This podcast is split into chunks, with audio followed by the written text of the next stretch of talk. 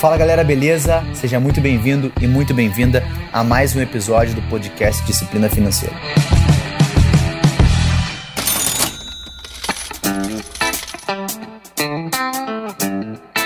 Eu não sei se você ouviu o episódio 19, mas eu comentei que o episódio de hoje seria um episódio especial. Assim como eu fiz na 10ª edição do podcast, eu recolhi as dúvidas de amigos, seguidores, clientes e montei um episódio esclarecendo a maior parte das dúvidas. Era uma forma de a gente ter uma maior interação. E comentei que faria isso hoje, meu 20º episódio do podcast, mas alguns eventos ao longo da semana aconteceram, principalmente pela questão do coronavírus, mercado de saúde, mercado mundial, com a pandemia, e principalmente isso teve um grande impacto econômico, financeiro, e como a gente fala aqui de finanças, eu não poderia não trazer um pouco sobre esse assunto. Mas antes disso, eu quero primeiramente agradecer a todos que mandaram as suas dúvidas pelo Instagram, pelo WhatsApp, inclusive em sua grande maioria foram mulheres, e isso foi muito legal, fiquei muito feliz, e isso foi muito importante. Eu prometo que nos próximos episódios eu vou trazer essas dúvidas aqui e não vou deixar passar despercebido. Mas eu quero também comentar com você que a ideia do episódio a gente não falar do problema de fato que aconteceu,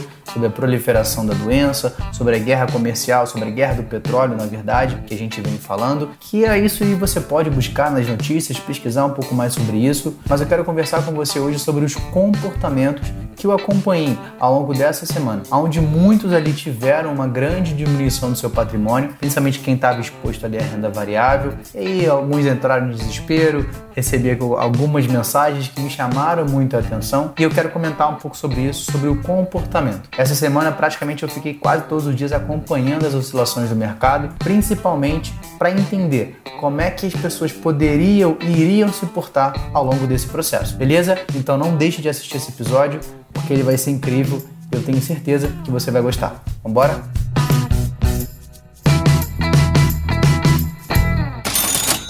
Para a gente poder ajeitar aqui um breve resumo do dia que eu gravo esse episódio, no dia 12 de março, nós já tivemos até hoje mais de 125 mil casos de coronavírus, com mais de 4 mil mortes, né? O corona, ele começou, a primeira doença veio ali no dia 31 de dezembro de 2019, onde o primeiro caso foi confirmado na China e acabou vendo se espalhando por outros países. Na última semana, a gente teve uma proporção grandiosa, nessa semana agora, na verdade, do qual a OMS, a Organização Mundial da Saúde, classificou o coronavírus como uma pandemia, o que trouxe um medo para a população, principalmente para os países mais afetados, e isso impactou diretamente no mercado financeiro, na economia, até porque a gente pega, por exemplo, alguns países como a Itália, onde a gente tem mais de 16 milhões de pessoas isoladas. Você talvez nesse momento possa estar se perguntando o que isso tem a ver com o canal, com o podcast de finanças e até mesmo com as suas finanças. Na verdade, tem tudo e nada a ver. Vai depender do seu ponto de vista.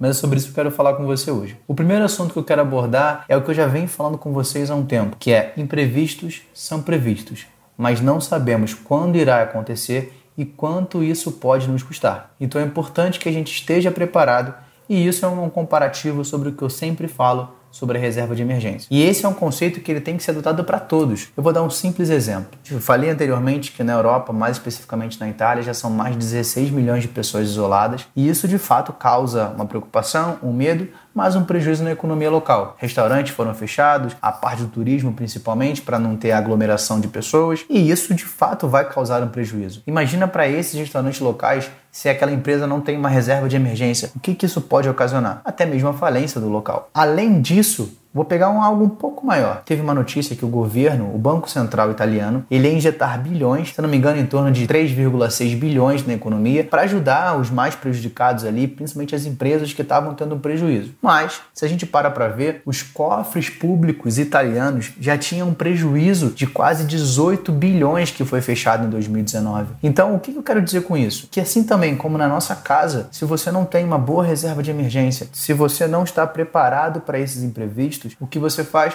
Você vai buscar um empréstimo, você vai pegar dinheiro com alguém e você vai acumular uma dívida que talvez não fosse necessário se você tivesse preparado para esses imprevistos. Então, é importante sempre lembrar de ter uma reserva de emergência bem estruturada, no local correto, e não se precipitar nas tomadas de decisões e de como usá-la. Nos últimos 30 dias, no mercado financeiro, nós tivemos uma queda na nossa bolsa brasileira, na B3, na Bovespa, com acumulados de quase 26%, tendo passado ali por 4 circuit breakers, sendo 2 em um único dia, o dia de hoje, dia 12 de março, o qual eu gravo esse episódio. Não quero me aprofundar nesse assunto e sim comentar com você sobre 2 vieses comportamentais que eu pude acompanhar nessa semana com esse mercado agitado. Mas para isso, eu vou aqui pegar meu café e te aconselho a fazer o mesmo.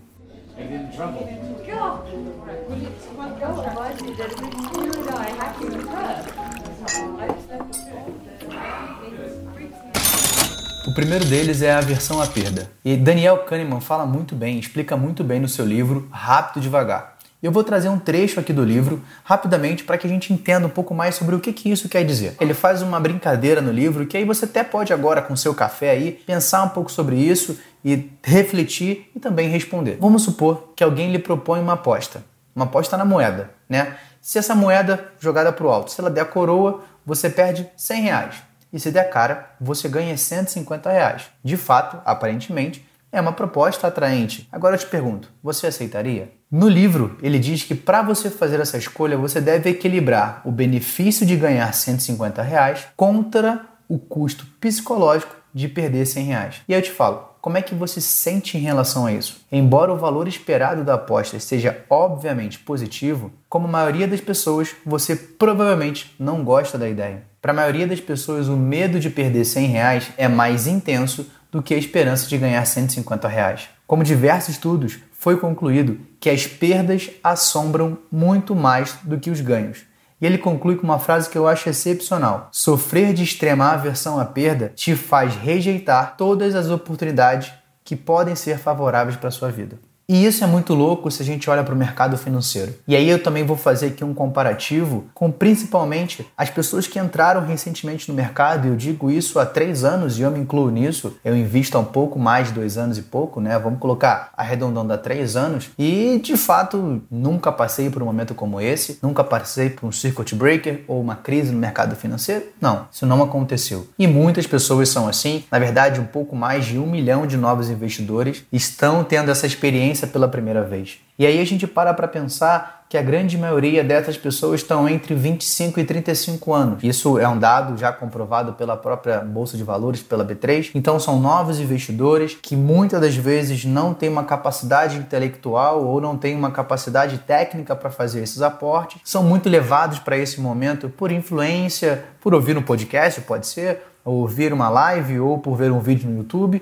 E acabam achando que o mercado de renda variável é uma brincadeira, é uma aposta e tá tudo bem, que sempre vai ser maravilhoso. E o que acontece é que esse viés comportamental ele veio muito à tona nessas últimas semanas. E a gente pega essa alusão com essa geração que é totalmente imediatista, que é uma geração ansiosa, depressiva. E isso é um fato. Existe um estudo, até num livro do Augusto Cury, que é um cara que eu gosto bastante, que ele fala que 99% das pessoas precisam ou vão precisar de um atendimento psicológico por um momento de ansiedade ou depressão ao longo da sua vida. Pegando esse gancho da aversão à perda, o que eu quero dizer é que muitas pessoas perderam seu patrimônio, e isso é algo que só acontece quando você, de fato, se você está na renda variável, você vai lá e vende aquele ativo que você comprou, você deixa de ser, entre aspas, né, sócio da empresa que você se tornou algum tempo atrás, porém a aversão à perda vem muito à tona nesses momentos. A gente pega, como eu falei anteriormente, a gente teve dias, como hoje que eu gravo, da Bolsa de Valores nossa cair 18%, 17% em alguns picos ali, fechou com uma queda de 15%, mas chegou o momento de perder 18%. E aí você naquele desespero, naquela ansiedade, você simplesmente vai lá e saca todo o dinheiro, vende as suas ações, vende a sua posição, quando você consegue, e aí você acaba vendo seu patrimônio decair ou liquidar ali arredondando quase 20%. E isso vem muito sobre esse viés comportamental. A gente não está preparado para perder. Mesmo que a gente saiba que no médio e longo prazo teremos um crescimento. Isso vai acontecer. Pode ser que de forma mais lenta ou forma vertical, não importa. Isso vai acontecer. Se a gente para pensar, se a gente pega os últimos 5 anos do mercado financeiro, a gente está falando de finalzinho de 2016 até agora, né, quase 5 anos, a gente teve um crescimento da nossa Bolsa Brasileira até o dia 26 de fevereiro de 151%. Se eu pego do dia de lá até hoje, nós tivemos uma média de 121% de crescimento. O que eu quero dizer com isso? Se você fez um aporte há 5 anos atrás, hoje você conseguiu dobrar até um pouco mais do que isso, você teve um ganho de 122% do seu patrimônio. Mas no momento que você perde 20%, você se desespera e acha que o mundo vai acabar. E aí que entra essa aversão. Por quê? Mesmo você sabendo que a probabilidade de você continuar ganhando no longo prazo, você vai multiplicar, você esquece esse ganho que você teve justamente porque o medo de perder ele é muito maior do que a possibilidade ou a esperança de continuar ganhando. E isso ficou muito nítido ao longo dessa semana, onde eu recebi algumas perguntas de Rafael, o que eu faço? Rafael, é o fim do mundo, eu saco meu dinheiro? Não. Por que você começou a investir? Para quanto tempo você manteria esses investimentos? Qual a estratégia que você leva? Eu bato muito nessa tecla de não faça apenas porque o A, o B, o vizinho fez. Entenda por que você está fazendo, tenha uma estratégia bem estruturada, saiba os motivos pelo qual você está investindo, tenha uma reserva de emergência, não mexa na sua reserva de emergência, porque nesses momentos, se você não sabe o que fazer, não faça nada. Simples. Agora, você tomar uma decisão precipitada, a gente vai entrar no segundo viés comportamental, que é chamado de a lei dos pequenos números, que é você tomar uma decisão baseada em poucos números ou em poucos fatores para que de fato sejam fatores necessários para que você tome uma decisão mais assertiva. E isso a gente viu totalmente ao longo dos últimos 15 dias, vamos colocar assim, no mercado financeiro, que muitas pessoas compraram empresas ou venderam a sua participação em algumas empresas por informações precipitadas, por informações insuficientes para uma tomada de decisão eficiente. E esse viés, para mim, ele chamou muita atenção porque eu fiquei muito acompanhando as redes sociais, né? Então eu queria ver o que grandes gestores falavam, porque, cara, os caras sabem muito mais do que eu e do que você. Então eu queria entender o que eles estavam fazendo, como é que eles estavam se movimentando, qual era o pensamento deles. E aí o que mais me chamou a atenção é que muitos deles falaram a mesma coisa. Não faça nada. Não tome nenhuma decisão precipitada que você vai se arrepender posteriormente. Não se movimente por notícias. Não se movimente pela mídia. Agora, o que aconteceu? Muitos ali, a grande maioria, eu posso dizer que a grande maioria de novos investidores nunca fizeram uma estratégia bem formada. E aí tomaram decisões precipitadas, baseado em pequenos números. Olharam taxa de mortalidade, olharam o número de casos de coronavírus, olharam a guerra do petróleo entre Rússia e Arábia Saudita, o preço do petróleo caiu 20%, 30% e acharam que o petróleo ia perder total. Cara, isso são notícias. Claro que isso assusta? Sim, assusta qualquer um. Principalmente quem é novo no mercado financeiro, assim como eu. Mas você precisa de mais informações, de mais números, de mais detalhes, para que de fato você tome uma decisão mais assertiva. Então, a aversão à perda, linkada com a lei de pequenos números, isso encaixa muito bem nesses últimos dias. E o que você deve fazer? Ponto 1.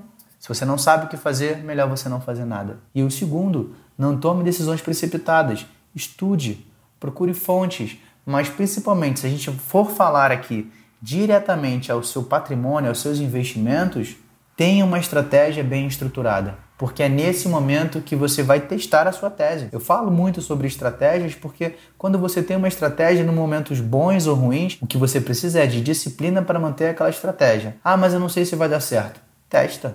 É a melhor hora para você testar a tua tese. Poxa, Rafa, mas estamos falando de patrimônio, estamos falando de dinheiro. Se você não está preparado, se você não tem estômago, não começa. Fica na renda fixa. Fica na poupança, se você mesmo sabendo que você vai perder dinheiro baseado na inflação, mas é melhor. Porque se você pegar, a gente teve um caso muito triste no ano passado, em 2019, de um cara de 30 e poucos anos que por equivocadamente entrou no mercado de renda variável, mais especificamente em day trade, acumulou dívidas para ele, para sua família e se suicidou com 31 ou 33 anos, porque não tem o psicológico forte para isso. Sim, você precisa ter estômago, você precisa ter uma estratégia e você precisa ter um psicológico muito bem estruturado para entender o que você está fazendo. E aqui eu quero trazer uma coisa que não tem muito a ver com o viés comportamental, mas que me chamou extrema atenção. Eram pessoas rindo de outras pessoas que perderam seu patrimônio, que estavam ali desesperadas por uma boa informação, sem entender o que estavam fazendo, e outras rindo. Teve um caso ontem, dia 11/3, eu não acompanhei ao vivo, eu acompanhei depois, uma influencer do mercado financeiro que fala muito bem, ela foi fazer uma live tentando ajudar as pessoas, cara, e ela foi xingada. Ela foi xingada na live de pessoas desesperadas porque perderam seu patrimônio, porque seguiram dicas, porque... Cara, se você seguiu dica, se você... importa o quanto você investiu, não importa o quanto você perdeu, o quanto você ganhou, mas se você investiu baseado em dicas, e podem ser dicas minhas, não siga as minhas dicas. Você pode seguir o que eu, nem o que eu faço. Não siga dicas, estude. Tome decisões baseadas nos números que você tem. Sabe por quê? A primeira coisa que essas pessoas fizeram com essa menina na live, ou que podem fazer com qualquer um que trabalha no mercado financeiro, é tentar tirar a responsabilidade da perda que teve e jogar essa responsabilidade para alguém, porque é muito fácil. A gente tem um costume de terceirizar a culpa. Então, por que eu estou falando muito isso? Cara, porque foi assustador. Foi assustador ver pessoas perdendo seu patrimônio, foram pessoas, infelizmente, que não têm uma base educacional financeira, simplesmente foram investir por dicas e em desespero de não saber o que fazer, como é que... E agora, o que eu faço com o meu dinheiro? E aí, como que você vai ajudar uma pessoa dessa? Se ela simplesmente pegou o que ela precisaria para os próximos meses, ou ela pegou o dinheiro do aluguel dela, que ela teria que pagar, e falou assim, não, tá todo mundo falando que é um bom momento de investir em bolsa, eu vou lá. Aí você vai, entra na bolsa com 100 mil pontos, e hoje ela bate 70 mil pontos, e você perde ali boa parte do seu patrimônio, praticamente 30%. Eu acabei vindo para o lado, eu estava falando dos viéses comportamentais e acabei falando um pouco disso que aconteceu, para que eu não quero assustar, dizer que você não deve investir em renda variável, mas se você não sabe o que você está fazendo, é melhor você nem entrar, é melhor você nem fazer. Porque depois você pode ou você vai se arrepender de ter tomado uma decisão precipitada e isso pode atrapalhar muita coisa na sua vida.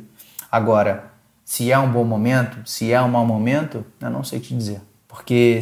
vir aqui e falar o que você deve fazer é irresponsabilidade da minha parte. Então, para a gente fechar esse episódio e não ficar ainda mais longo, eu quero que você preste bem atenção nesses comportamentos, que você entenda que existem boas oportunidades no mercado de renda variável, que você pode melhorar os seus investimentos, mas que você não deve seguir a minha dica, a dica do João, da Maria, não. Você deve simplesmente estudar, se aperfeiçoar. Mas... falo mais uma vez sobre esse detalhe, jamais os seus investimentos serão mais valiosos e precisarão de mais atenção do que o seu trabalho, que é a sua principal fonte de renda. Então, se você não sabe o que fazer, não faça nada e vá trabalhar. Eu te garanto que no médio e longo prazo, isso com certeza te trará mais resultados financeiros do que você tentar inventar ou arriscar ou apostar em qualquer tipo de investimento.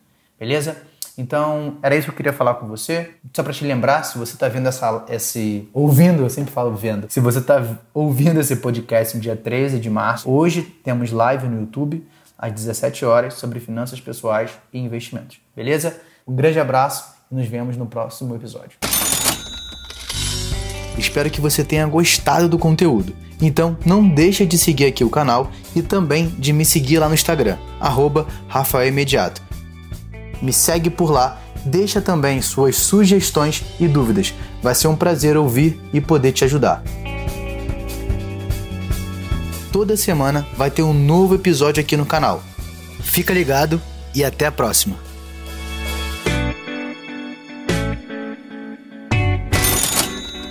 Este podcast foi editado por Felipe Mux.